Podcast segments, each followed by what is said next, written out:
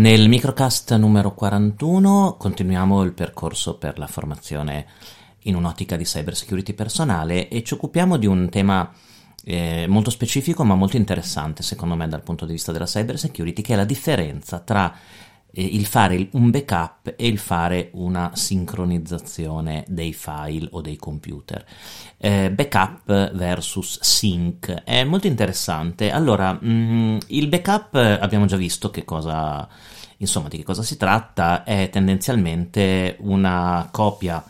eh, automatizzata manuale di file da un posto all'altro. Meglio se la copia, abbiamo visto, avviene in più luoghi, perché ovviamente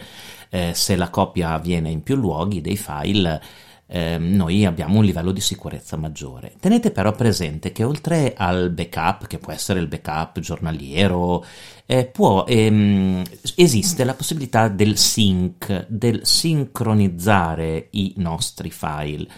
Ehm, che è molto molto interessante. Che cosa significa sincronizzarlo? Significa che ci sono dei, dei programmi che ehm, semplicemente verificano che tutti i computer che voi utilizzate o che eh, anche i dati che voi duplicate o di backup siano sempre sincronizzati tra di loro. Mi spiego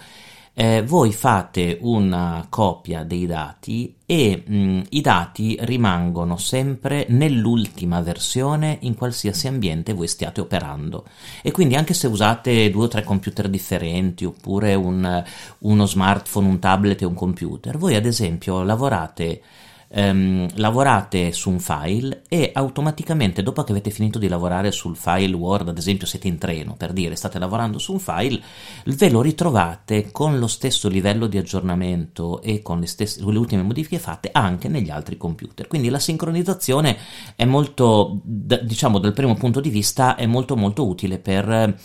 essere sempre aggiornati e lavorare sempre sulle ultime versioni indipendentemente dal fatto eh, del, del, computer che voi state utilizzando o meno, cioè indipendentemente dal computer davanti a voi. Però il sync viene di solito affrontato con riferimento al backup perché può essere anche un metodo per avere sempre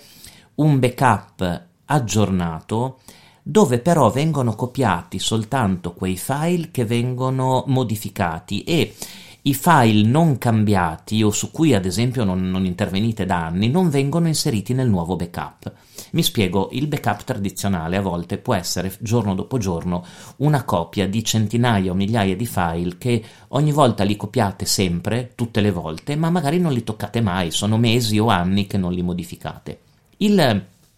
l'attività di sync vi permette di aumentare la velocità perché copia soltanto quei file che hanno avuto una modifica e i file che non sono stati cambiati non vengono copiati.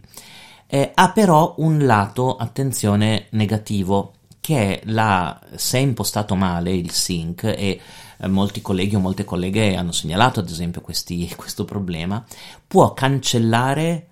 eh, accidentalmente un file dal, dal luogo originale, diciamo, perché è un file considerato dal programma obsoleto o che voi avevate cancellato ad esempio in locale e non viene più backuppato. Di conseguenza diciamo che l'unica attenzione o accortezza da fare quando si utilizzano software di sync